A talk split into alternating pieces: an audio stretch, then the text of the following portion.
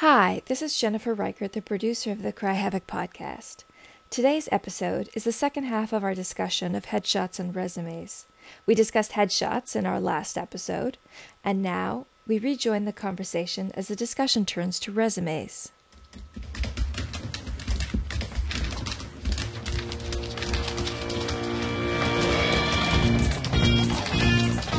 From New York City, a podcast from working actors, directors, and playwrights.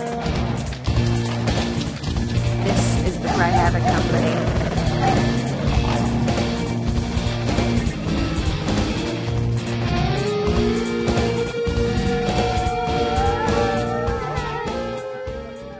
All right. So I think we can then assume that everyone at this point has a perfect headshot and now needs something to staple to the back of it, uh, namely their resume. Let's start with the basics. What about um, basic font and style for resumes? I think it should be clear and easy to read. You know, no fancy calligraphic fonts. Is that a real word? No, nothing scripty, just a, a plain, easy to read font. No- Nothing. no And- wingdings. And only one font, right? A single font? Maybe one different for your name and then one for everything else? Well, it is actually an, an, a sort of a rule of thumb in graphic design that you should only ever use three fonts on a page, but font includes bolding, italics, different sizes, and things like that. And so that I think is a very good idea on your on your resume. Um, that said, you should use bold and italics to the extent that you can, and and to really use it in the name of clarity because that's what you're looking for is someone who is glancing over your headshot over your resume on the back of your headshot that they'll be able to know exactly where to go to get what information they need to get. Mm-hmm, mm-hmm. So it's clarity and efficiency for the person reading it. Mm-hmm. and one thing just in terms of you know sort of the basic professionalism element of it is like make sure that everything is lined up and clear. If you've got columns that the columns all line up nicely and things like that. It just again makes it much more user friendly but also just makes it look like you've put thought into it. It's that same investment that the non-financial investment that we've been talking about that I keep pointing to that Kitt mentioned earlier in, in the episode. And there's no, you know, again, there's no perfect font, and there's no secret that if you use Times New Roman, you'll never be on Law and Order or anything. But it's really about clarity and making it user friendly because the people that are reading these resumes are reading a bunch of them, and so you want to make it as clear and deliver the information a that you want, and b that uh, and deliver it clearly as possible to make sure you put your best foot forward. And like any resume, you should make sure that everything is spelled correctly, Uh, because that's a big turnoff. Everything, names of collaborators, especially, mm-hmm. but all everything. your own name. Yes.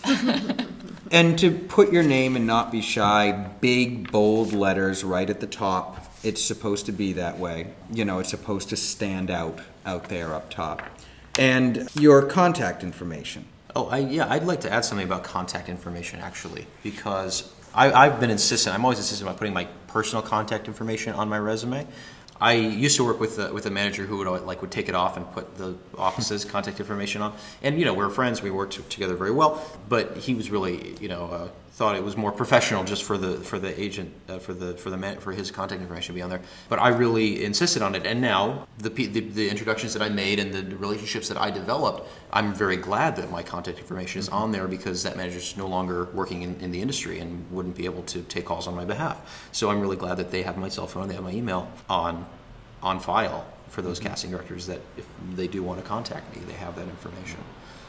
And, and I also think that it this gets into sort of what my broad thought about uh, resumes are, which is it really is about there is no right and wrong. That's not true. There's a lot of wrong, but there is no uh, wingdings being one of the wrongs. Right. But there is no there is no right that it really is about what is the story that you want to tell about yourself and you know and, and it begins including with that contact information that that question of if you do have an agent is it your agent's contact information or is it your contact information or is it both contact informations but it does tell a certain story that you've got an agent. It tells a certain story that you've got a certain agent, depending on, on, on who it is. And uh, at the same time, if you're early in your career and have managed to get an agent, but are still going out for sort of like off off Broadway kind of small things, which you do, and you you know try to get seen wherever you can, and even if you're further on in your career, and you're you're that it actually can count against you to a degree to have an agent be your contact person because sometimes you know the person who's doing the, the show in the little black box theater in the village is not going to get the attention paid by the agent, and it just kind of becomes an ordeal to deal with an agent for a small show like. Frankly, it's an ordeal to deal with an agent no matter what size show you're doing, but on the bigger shows, that's part of the point. Um, Right.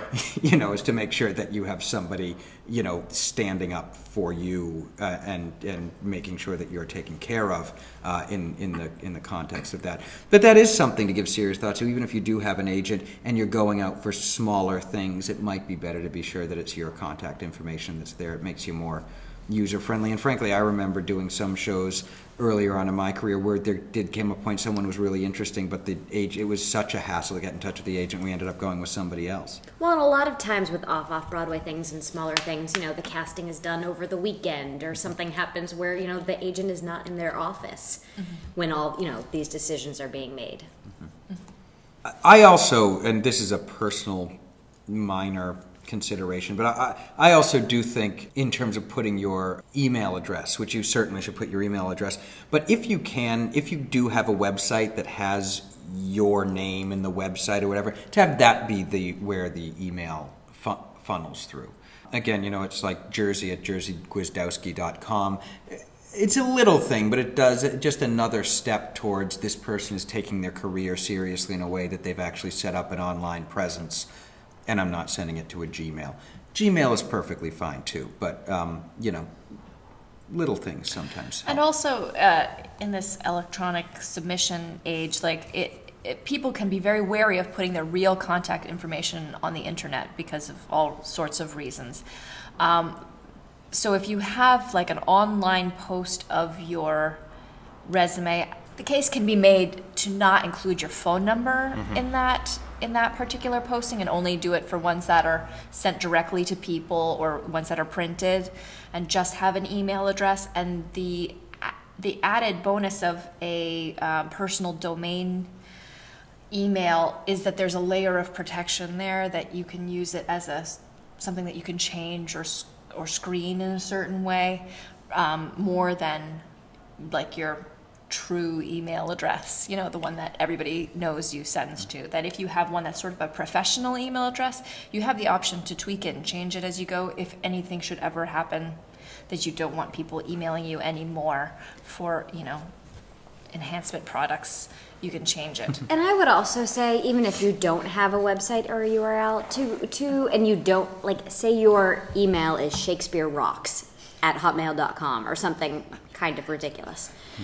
Um, you know, set up a free Gmail account. A or- professional yeah, sounding that one. has your name as some. You know what I mean? So it, you know, you're not. drama girl Yeah, yeah. Don't be drama girl. the Wizard of Oz, you know. Big wizard you still want to go home and see if that's available, don't you? I do, yeah. I, my uh, my high school uh, gym teacher called me Cheese Whiz. Do you guys use your personal phone numbers on your resumes? I do. I, Yes. I had it when I had the year I was with the agent that I was with. I did not. It was just his. Hmm. But now I do. Hmm. There's some benefit for the mobile age because of how fast casting happens to have someone be able to reach you immediately or to leave you a message immediately that you hmm. could know immediately that they're looking for you for the callback rather than waiting for a service or you know some other method of communication it's much more instantaneous nowadays than it used to be I do have a uh, for my things, and I again I'm not an actor, at least not an actor who is out there pounding the pavement. Uh, so uh, it's but on on my uh, directing and playwriting resumes, I I have a service number that I use, which is a voicemail. Um, But I, yeah, I actually get nervous about the idea of, especially since so much stuff is digital, of having my phone number But the there. thing about if you you could have a service, but the point is that you have to check it regularly, and if you're not going to make the commitment to check it every hour or so, Right. uh, to see if you have any new messages, then then this the mobile phone is necessary. It is also Yeah. different, I think, for a um, a director and a because Yeah. Good like, what if an audition very comes up, rarely they do I need have a you- sudden callback Right, for a, a directing right, job. but it can very easily happen for an actor. Like they're casting this afternoon. Can you swing by? Oh, yeah. And you would be very unhappy if you missed that message. Yep.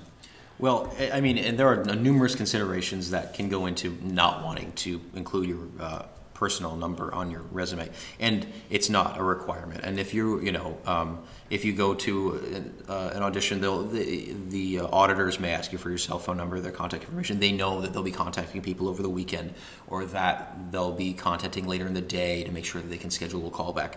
So those, you know, the people in the room are responsible and professional and will take care of that. So if you have uh, uh, specific reasons that you don't want to include your personal number on there, it's totally fine not to. And often, um, if you're working with an agency, that they'll they'll prefer that you keep that, that you keep the agency number on there, and you can totally uh, work and have a wonderful, successful, long, uh, rewarding career doing so without ever putting your personal contact info at the top of your uh, your resume. I keep it up right now because I'm freelancing, so I don't. So uh, there may be different points of contact for different casting directors, but they know they can always get me there. Um, I had a, a, a service at one time, but I guess I just I think that calling in to check it, I, I, I didn't see the reason to personally, but I definitely can understand why you'd want to make that distinction. I think the most important thing about your contact information is that a way it's a way that people can reach you readily.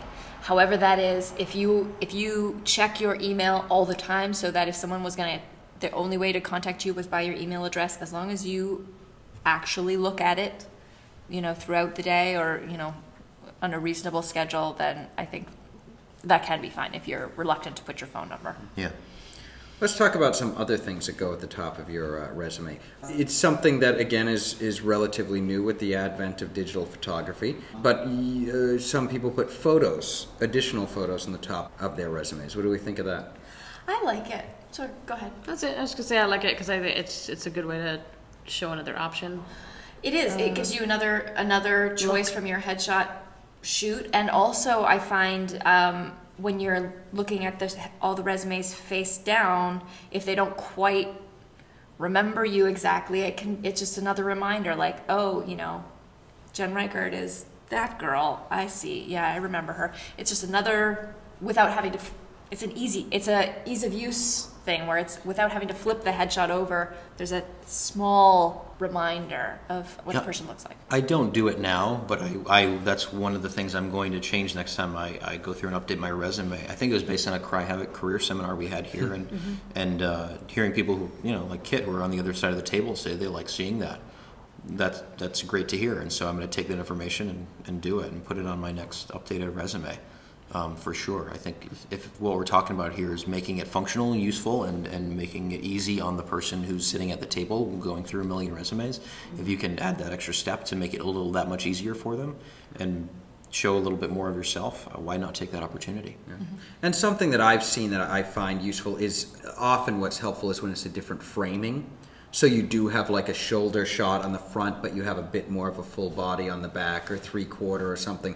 Uh, you know that that can be an opp- or the other way around. But you know that can sort of be an opportunity. You know, rather necessarily than having your, you know, legit photo on one and your commercial photo on the other. Um, you know, but uh, you still want to be very careful to give another shade of your product again it's not an opportunity to show how different i can look mm-hmm. because that will just confuse them because they will not be sure which one is going to show up Somebody mm-hmm. misstapled this photo to this resume. That's right.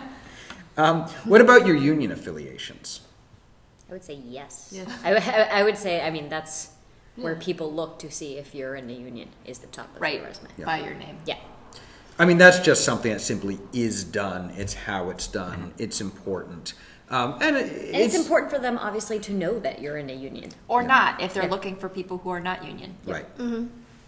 right It's, it's just another it's another piece of, of information, and to the extent that the resume is the story of your career, that is a big piece of the story. Yeah, and, and yeah, it's it's e- exactly it's and it, it it's also important to put all of your union affiliations because a lot of directors and casting directors work in different media. So there's no reason that necessarily you're sending your headshot to someone for a play. That's not to say that either they or someone they know is casting a film that you might be right for. Uh, It, it helps to have that in there.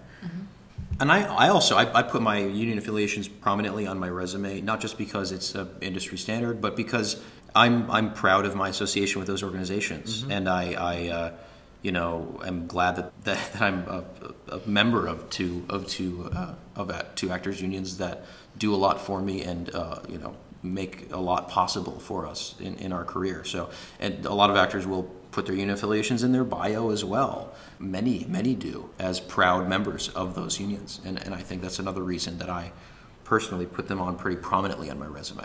Mm-hmm. And the unions are not easy to get to get into. Right. Yeah. You know, they you every one of the unions you there are some hoop jumping you need to do to demonstrate that you you know are someone who they who is a professional actor. Mm-hmm.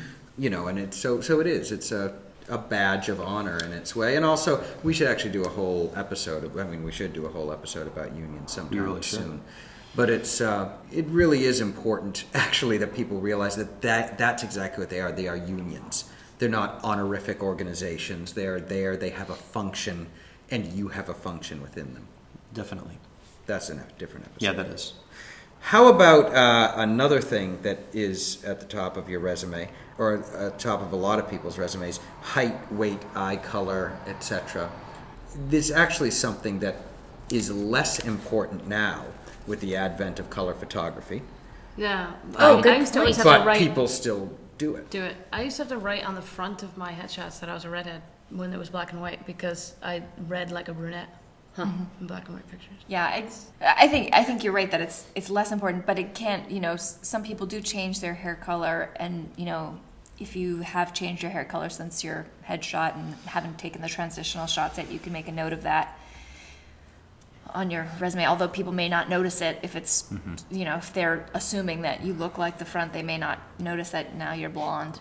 Uh, on the on if you just change your resume, uh, I think the most tricky of those details now is your height and weight. You know, generally your height doesn't change, um, and you shouldn't. You should do that accurately because sometimes they're casting people. Sometimes it's a factor. You know, this person's too tall for the suit, uh, or you know something that Like is- understudies and stuff. That's Yeah. very very real. it's, Oh, and, yeah. and and the weight can be the same thing. They want a good sense of your weight. I, I do feel I feel like there's a little bit of fudge allowed, but not crazy. I mean, people I- people understand that you're sensitive about how much you actually weigh, but it's got to be reasonable. Yeah. That I that's think- what you are. Go ahead. Sorry, sorry. I got very excited about this. Um, I think there. I think you can get away without putting your weight Yeah. on mm-hmm. the resume. Mm-hmm. To me, it seems like there's the sort of primary colors of your stats, which is height, eyes, hair, and even eyes and hair, because of the color photos become to some extent moot. But I, I do include them anyway. But then it's just weird just to have a height floating around. Exactly. You know, it's sort of nice, and then I have my, you know, it sort of fills up that top row there, and you know, looks Yeah. nice. Um, but also, I think there's the secondary level, which is the weight thing, and then some people choose to put like age range, and some, if you're, there's particularly if they're a musical theater actor, will put their Vocal vo- range, their vocal range at the Yeah. top as a stat. And that falls under the secondary category where I think it's about making the choice of i- if that's the way that I want to identify myself, then I will put it at the top of my, my resume. Uh, there are some that are sort of required, and then there are others that I think are ways. But if you if your body type is your is a, a big part of your physical your identity and part of your type, um, I think a your photo should probably reflect that, so that you wouldn't need to necessarily uh, include it at the top of your resume as I as I spoke about in terms of the photos, that I'm my tallness is definitely a part of my type and part of what I bring into the room. And if the photo that I use for a given if, that I'm using at a given time doesn't have a, a, long, a taller body shot, I definitely want to include my height on the back of the resume, so they know that I'm, you know, significantly over six feet tall. That I won't be a good understudy for a guy who's significantly under six feet tall. Well, it's interesting too. Well, no, they'd be able to tell us from your headshot. Because I was going to say, there's a huge difference between six foot tall and you know 250 pounds, Right. and six foot tall and 140 pounds. You know what I mean? Like, uh, but that they would be able to tell presumably from your headshot. Not that. No, no, no, no, no. I wasn't necessarily saying you. Sorry, But, but, but with also, so many muscles. Well, that is something. I actually err away from including weight. On one hand, because nobody tells the truth about it, and two, there are several ways to be five foot eleven and 175 pounds. Yeah, I mean, yeah, yeah. Solid. Yeah, yeah. you know, there there there are, are different versions of that, and you kind of aren't going to be able to tell. And even to the extent you can, not most people can't necessarily really do the math and figure out, you know, what you're going to look like based on those two numbers. So, mm-hmm. All right, so that's the top of your resume. Your credits. How do you select what credits to include? I think one error a lot of actors, and especially early career to and getting into mid-career actors, are that the answer is every single time you've ever learned a line for anything you should put on your resume. What are the criteria by which you choose what credits you want to include? I think anything that indicates your type is, is, is useful. Like if, it, if there's a certain kind of role that you're cast for a lot, you know, certain Shakespeare roles, you might want to put a few of those together, or anything anything that's an interesting conversation piece. You know, if you were in some uh, very interesting production that people might know that they wa- might want to talk to you about, that's also a good thing to put in. And anything that showed you off, like anything that was a, a good showcase for you. I think too, um, well, the level of production it is, of course. If it's a famous venue, if a specific venue, if somebody working on the project is, um, you know, really working and kind of making a name for themselves. I've, I have a lot of readings on my resume because of who directed them, so I want to put that. You just want to keep associating yourself with moving up. Yeah, because that's the part of telling the story too about yourself is who you work with and who is interested in working with you is part of uh, what it will be like to work with you. You're the kind of person that X, Y, and Z people like to work with. That tells them what kind of an actor you are. And I will say, if you're if you've just graduated or you're really early on in your career, not to shy away from the fact that you might not have a lot of credits, not to add things that you did, you know, in scene study class or something like that, just to fill the page, because the the casting directors, the agents, the manager, they'll get it. They'll totally get it, and mm-hmm. it will, you know, kind of help establish your, you know, age range too. Mm-hmm. Yeah. And I, I think that that's a big part of, again, this, the story that you're wanting to tell about yourself. That, that there is something like you're right out of school and you want to put, it's totally fine to put the shows that you did in school, to say, I did these two shows in the main stage and these in the student black box. That's great. Though probably if you've just graduated from college, you want to have taken your high school credits off. Right. You know, I mean, there, there are things like that. And, you know, there's also something that you're especially if you've really you know moved up and you've got like you've got a, a broadway credit and four off broadway credits and then a gaggle of off off broadway credits you know what? It might be better just to cull it down to those five and let that really represent you and say that you know these these are this is the stage of my career that i'm at now is this is the work i'm doing and look i've done enough to fill up a, a resume with it. And uh, that's actually something i think i think it was um, uh, Christopher Walken after Deer Hunter that his resume was just was just Deer Hunter. That's um, because he said, awesome. but, but he said this, this is the work I want to be doing, and so that's that's what I'm that's what I'm what I'm putting out there for people. Granted, he got nominated for an Academy Award for it, so that's not a, a I'm not bad going credit. back. the Williamstown Theater Festival. well, I would add to that. Yeah, I mean, your resume is a story, and I I would beware. I mean, it, for me, it would take a lot for me to take. I mean, there are definitely reasons to omit credits, and as you continue to add credits, you're going to run out of room, and you're going to run out of. Uh, you're going to want to uh, emphasize the ones that are more um, you know, impressive because of what the role is or what the venue is or who the collaborators were. And there'll be things that you want to start omitting if it's a work you're, you know, that you didn't feel your best about or um, work that happened at a lower level or happened years ago in some cases. And there are times when you're going to want to take off those those college credits Or the background credits. or the if built background a- stuff. yeah. Right, exactly. Yeah, if if, if uh, you, yeah, you don't want to. That said, though, on the you know other side of that, if you haven't done a lot of film or TV, it is good to at first have even background stuff so that they know that you've been on a set and they Right. know that you know how it works. I think that's very true. And I'd say looking at, at my resume, you know, there are certain things that I, it's a story, and it's a story looking at my credits that I have, that's partly what I've worked on that I know people expect from me. And it's something that just looking at what I've happened to work in includes a lot of new plays.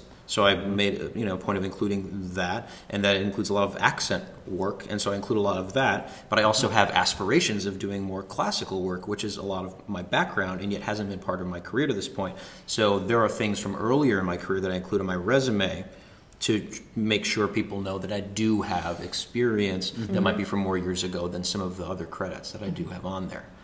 And it's good to make a note if you originated a role in some way. You know, that if it's a new work and you're the first person to play it, especially if you work with the playwright, you know, that just a little asterisk originated role is a good idea. Yeah. And if that's something that's a real specialty, you could even make a subheading. You could do, you know, or, you know, or, originating, you know, originated roles or original productions, and um, you know that that's. uh, It really has to do with again, there is no right or wrong. It has to do with in the literal 15 to 20 seconds that someone is going to give your resume a once over what do you want them to know about you? Um, because that is the reality. And I very, very, very, very often you're going to have been called in really on the basis of your headshot. And the auditors are going to be looking at your resume for the first time when you walk in the room and they flip it over. You know, and, and so as much as you might want to say, look, here's a billion of information, you know, what you really want is the, the things that you that really tell the story you want to tell about yourself. That said, I will also say the flip side that I am also a big fan of, as if you're going to talk about something, to include as much information about it as you possibly can. Because people are attracted to things that are familiar. And so if they are scanning down your resume, okay, okay, okay, oh, they worked at this theater that I had a good experience at, or oh, they were directed by this person who I like and trust, or oh, they studied with this person who um, I've heard, you know, great things from their students about. The more opportunity that you give someone whose eye is racing down your resume to stop and associate you with something positive, the longer they're going to be sitting there associating you with something positive, which is nothing but good. That's very true. No, go ahead. I will also say, I remember when I first got out of college, um, I worked a lot with Kitt as a director, actually. And in my resume, there was a thought of like, oh, I'm kind of embarrassed that I'm putting Kitt on here so much because I haven't worked with other people. But there's also something to be said with if you've worked with a director, you know, for uh, you know a couple of productions, that it makes you someone worth working with. Yeah. Over and over again. Yeah. So it, it, I mean, it actually does speak well of you. No, th- I definitely notice that on people's Yeah. resume. I get a little distrustful if they've only worked with one director. yes, yes, yes. But yes. if you see that, that there are one or two or three directors who use them over and over again, that Says is a something. yeah, it's a good sign. I think I think the credits should kind of like your headshot be the essential you. You know that it it reflects you and it's the not necessarily the Cliff Notes version, but like the core, the the essence of of what kind of actor you are. It's because it is so often perused in such a quick matter. You want it to be like the the crystallization of your career, easily looked at. Yeah. And again, this is where it gets into something I said earlier, but I think where people, especially in their resume, get obsessed with the middle ground of things that don't so much matter. You know, they obsess, do I put the importance of being earnest on this? And they spend hours trying to decide how important is the importance of being earnest. The answer is whether or not you are in the importance of being earnest is not that important. If you were at, if you were in it at a with a director who is somebody who people are likely to know at a place that's especially reputable if it's something that it's the only credit that you have on that's sort of that kind of comedy and it's something you really want to be going out for if they if to see you know sort of glancing down your resume does it help the story that's the choice rather than the importance of the importance of being earnest I, I, I agree. Um, and I would, and I don't know if you guys would agree with me or not, but I, I would err on the side of including it on your resume specifically because, as Kitt said earlier, what you're doing is really, you're telling a story, but you're also, uh, it's full of potential points of connection to anybody you may be working That's with. That's their favorite play or something. Right. and they- Oh, you yeah. worked with. That's, oh, Importance of Being Earnest was directed by Kitt Lavoie. I worked with Kitt Lavoie on ABC, um, which is another wonderful play that I suggest you all read. Um, no, but television network right, uh, right. But but really, so uh, and you never know how that's going to happen. You never know which student film that you worked on will be of interest to the regional theater director. You, I mean, you really you don't. Um, it's a small industry, and, and there are potential uh, connections, and the more things you include, the more potential connections you do have to to the people you are, are in the room with. Which is not to say you should include every credit, but it's a reason. It's it's it's in the pro column, and there are plenty of reasons not to include everything on your resume as well. And the more that you get on your resume, the more important it becomes to really be sure it's cleanly put together and you're Not using crowded. Not crowded. You've got white space. You're really using bold and underlining and things like that in very thoughtful ways to delineate out so that people can navigate very easily. And also, as we were talking about with headshots, that it's useful um, to uh, have two or three or four that you can use for different things. That's very true of resumes in terms of the story that you want to tell. That if you you should have a different version of your resume that you're sending out for classical work versus ones that you're sending out for new plays versus ones that you're sending out for more contemporary things versus film ones and television. film versus television. It really is something that is a little bit of work, but not all that much work to really be sure that you know you are getting the you know you are getting all of the uh, credits that you want for each of those that they're in an order where it highlights the things about yourself that you want to highlight it's just a it, it's something that's important to have And don't be afraid, especially there's a lot of like film work of student films and films that people will not have heard of. Where if you were the lead in something, I mean, I know I was the lead in uh, a film where my title, the, the role was Copy Girl. So I put in parentheses after it lead because if you just saw Copy Girl, you would think it was a background role or something like that. To, to not be afraid of kind of um, explaining briefly with lead or whatnot, you know, next to the.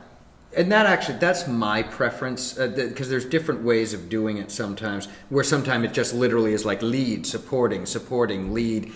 I like to know the name of the character. I'm not sure why. Oh, absolutely, yeah, yeah. Yeah, but I mean, a lot of people don't do that. But I think I, I do like it where it's like copy girl, parentheses, lead, Chrissy, supporting. Just kind of get, gives us a sense, especially in films that people are not likely to have seen. Um, you know, the fact that you've been trusted with the film. Right, even if it's a student film or a low low budget film that somebody with a camera and a set and a budget Yeah. is putting you in front of that camera Yeah. and was working with you is is a really valuable piece of information that you've logged hours on a film set or a TV set. Yeah, absolutely.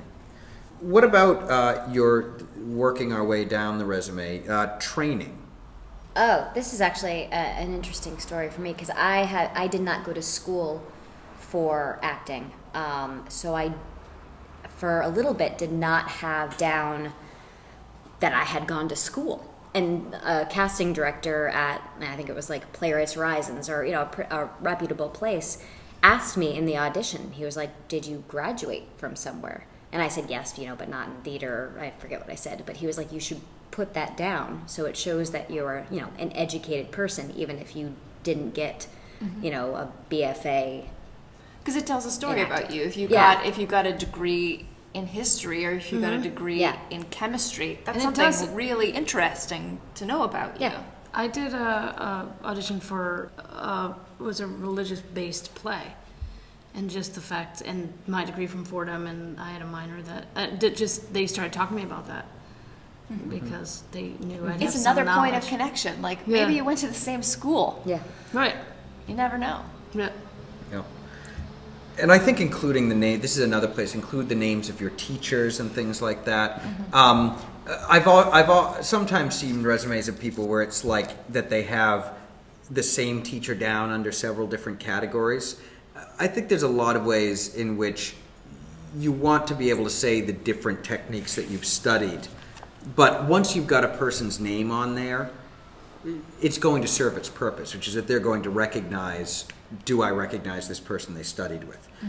Whether you did scene study and a Meisner class with them or not, it's, it's, you don't necessarily have to have them both places because, again, it will make it easier for them, for them to find all the individual names if they're not all just, uh, you know, mixed in with a bunch of people showing up more than, more than once. But if you have a special, like in, in addition to grad school training or individual classes, if you have a specialty certificate that, uh, if you've taken a stage combat or something that where you actually took a course or a certification, um, that gives you a skill set that, re- you know, that would be recognizable as like, I've completed this element, that's something to put specifically. I'm a certified actor combatant Yes. with the Society of uh, American Yeah. Fight Directors. Yeah. Right.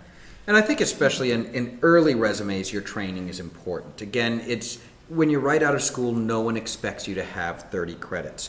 Um, and a lot of what they're going to look at is where did you train, what did you do. The thing about the education section that's kind of sad for me because I just took a bunch of it off. Um, but it's really about you want you're telling a, a story about what kind of work you do and the kinds of things you have, um, and you can really demonstrate your specialization, your training in these different areas. But once you've worked significantly in those areas, you represent that in a different way, uh, and you might not need to include your certain classes in Meisner, your classes in Shakespeare and period and style, because you have done six Moliere plays and the entire canon at the Stratford Festival, so you don't really need to also include that you took a Shakespeare class anymore. That I think uh, credits can begin to replace the classwork. Um, that really, there are two things that you want to include. You know, you want to include your school, and what I have now, I have my BFA, I have my alma mater, and I have my dean's name because I want my dean's name.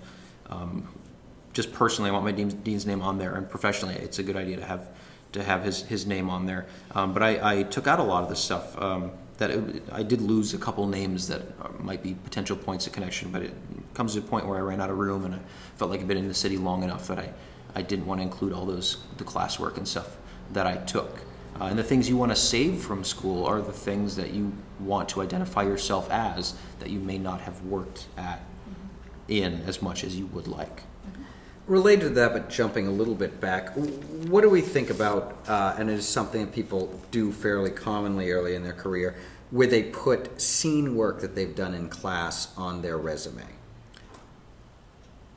I have never done that, but if that's what you have, I mean, is if you acknowledge it as such, Yeah, I think that's the important part. You don't. If, if if you don't lie about it and you you know have a heading that says you know selected scene work or something like that, I, I think I think then there's not definitely not an issue with it as long as you're honest. Yeah, I, I, I, I mean, I, I agree with that because again, I think especially when you're right out of school, it's helpful to say I've worked on this character, and especially if you say it's scene work, and people will will understand that. What you really want to avoid doing, which I think a lot of people do, is they worked on a scene and then they say they played the character.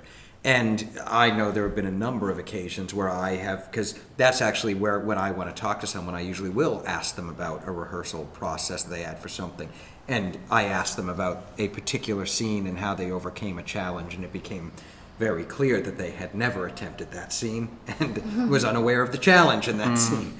Um, so it's, uh, you know, again, early in your career, people understand you're not supposed to have done 30 off Broadway shows. You're supposed to have done work in your classes. Um, so if you want to put it on your resume, it's fine, but you should just be honest about what it is. that's true. And I think also you, you should be aware of the value of including something like that. If the scene work you did was with Sir Peter Hall, there's a, a very good reason to include it on there. But if it was a scene work group that you met together with other students and there was really no one in the room but a bunch of students, uh, including yourself, working together, that might not be something that would serve you on your resume unless the thing you were working on was of particular interest and is something that you'd like to identify yourself as in your resume. What about special skills, which is that little That's, thing like, floating My at the favorite bottom? part of a resume. I spend. I think I spend the most time looking at because that's how you tell the most about their personality. I think, like what, you know, what they think is important to put forward about themselves. And there are certain like standard things, like you, you know, if you have a passport or a license, if you can. Uh, you know, because you can travel or you can drive a car in a film. Obviously, if you don't have a license, you can't do that. Um, horseback riding, stage combat, but then everything, you know, or dialects.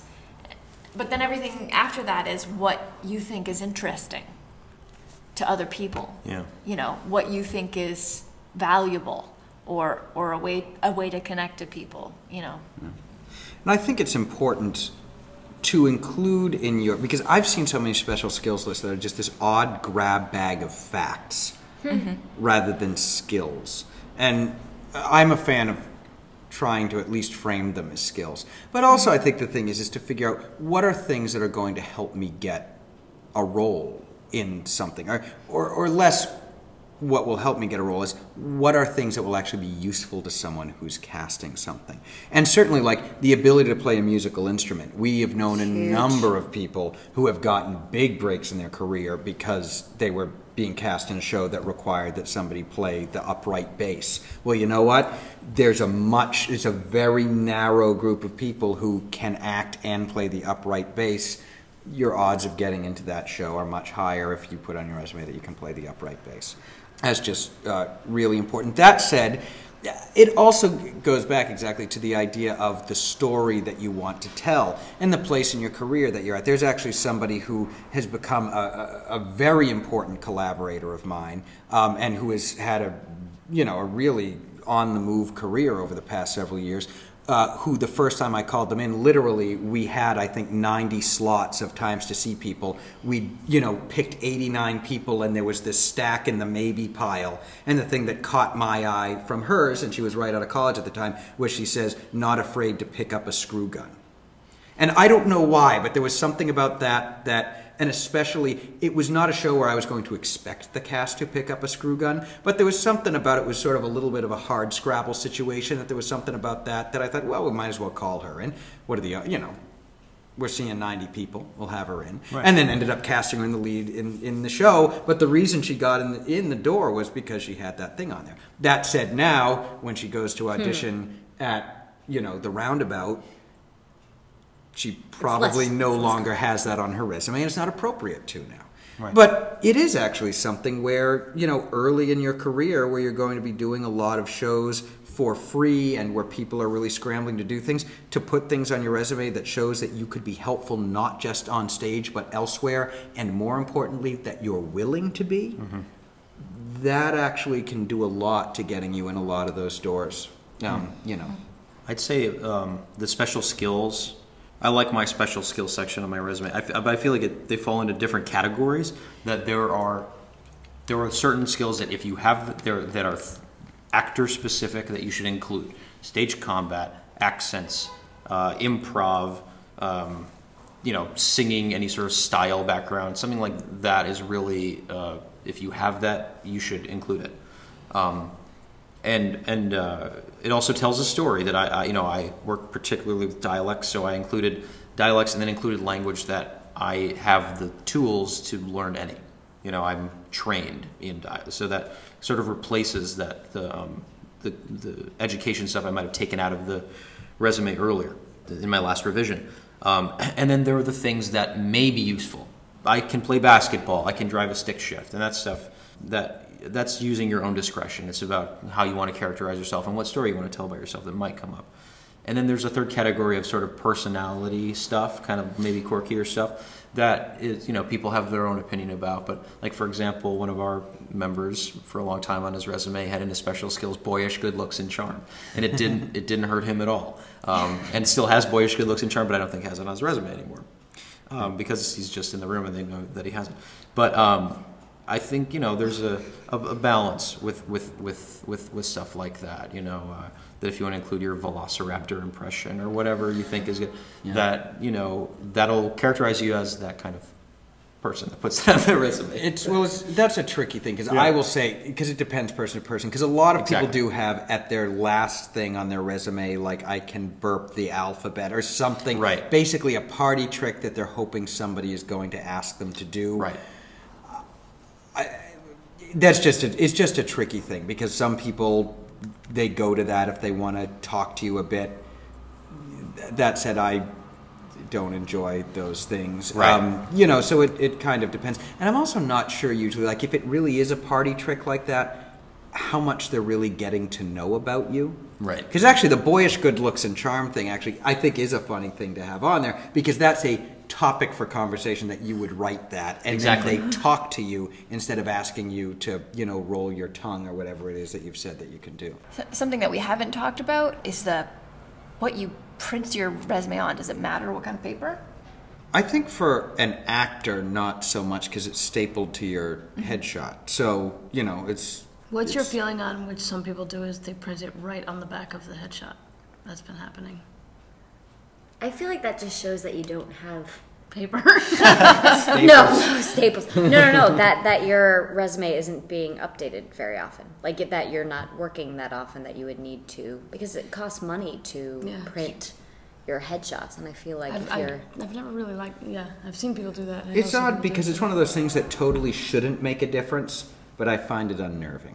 I've done both actually, um, and I just started doing it recently because I had this fancy printer that broke this week, and I'm really upset about it. But um, I would, you know, I can just print it on the back, and, and so I can update it that day before that audition and add something. Or Oh, that's tweak something, interesting. You could and then do just it- print it right Yeah, now. just- Oh, Although I know I was thinking like when you got your headshots done, because Right, on, on no. the reproductions website it says, "Do you want heavier paper that you can put?" And I assumed it was at the time that they just printed out 500 with the resume on the back. I've done it and I haven't done it, and I, I mean, I know sometimes people, uh, casting directors might separate the two and put them next to each other or things like that. But uh, uh, in in general, I think it's a you know judgment call sort of thing. Yeah. Yeah, but if it's if you find it unnerving, I will I will stop doing it. people might as well. I mean, other people might find it especially nerving. I don't know. It's I just thought it my was being personal. Yeah, I thought it was being green, I guess, or something. Well, Yeah. Paper. What about um, uh, things like awards and quotes from reviews? Uh, Awards, yes. I've never seen quotes from reviews. And I also think the award depends on whether it's a known award that it would, like, if it's something that people might know, I think that might be useful. Or if it was particularly specific t- to you, that might be interesting. I mean, it's another point of conversation, but I think, you know, if you got best actor in high school, that's not. Right.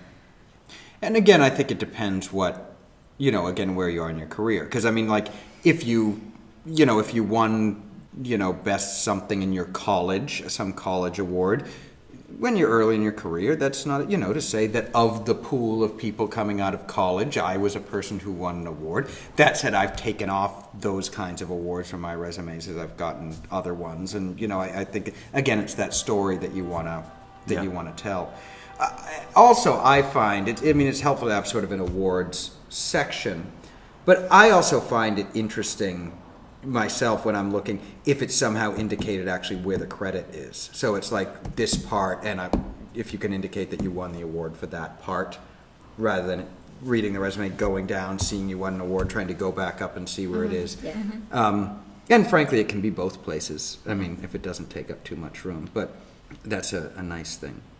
Yeah, I, I- I, I would say the same the same thing. It's how you want to characterize yourself, and there may be awards that the auditors aren't aware of. But if it's you know you're in uh, a regional theater market and they have their their yearly theater awards, and you win best uh, part of best ensemble or best actor in you know Philadelphia that year, that's you know put that on there definitely, and it might be something people aren't aware of, and it's not the you know Tonys or the uh, what are the ones Chicago the Jefferson Awards, but it, it's something that I mean, and definitely if you have a Tony or a, a Jeff, put put that on your resume or an Academy Award.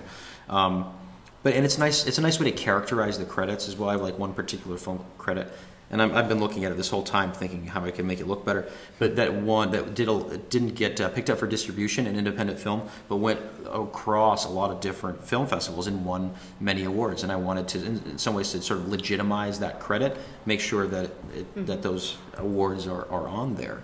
That it was a you know a nice piece of work and something I'm proud of. So I just want to put it on there.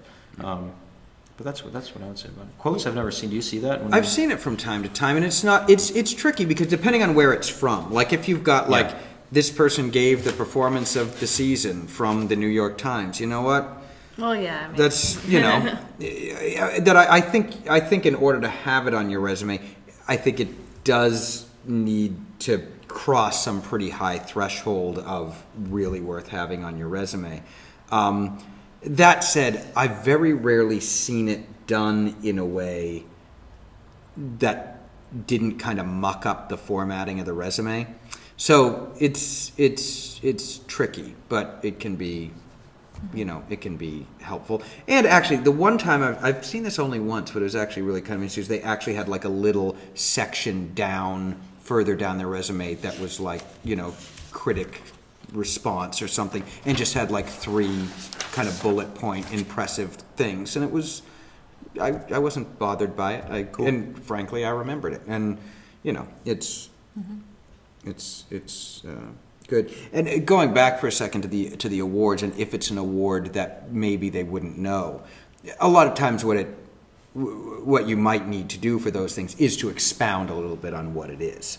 You know, that I won Best Actor in, in fact, you don't even, you know, in the whatever awards, you don't even necessarily have to say, but awarded Best Actor in the, you know, Lafayette, wherever, you know. Um, you know, and people understand, okay, that clearly there's a big enough pool for people to give an award, and uh, you got it. Good work. well done.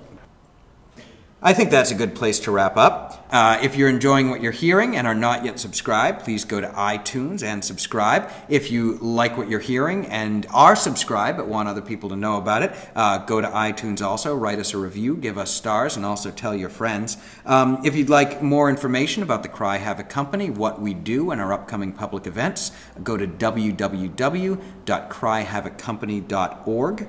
Uh, if you would like to support the company and its work, you can also do that there.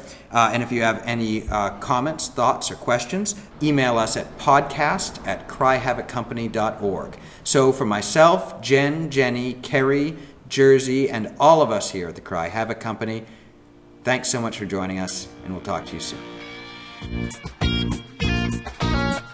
You can learn more about the Cry Havoc Company at cryhavoccompany.org. Questions or comments can be sent to podcasts at cryhavoccompany.org. All music from this show came from the Podsafe Music Network at music.podshow.com. Thanks for listening and please subscribe.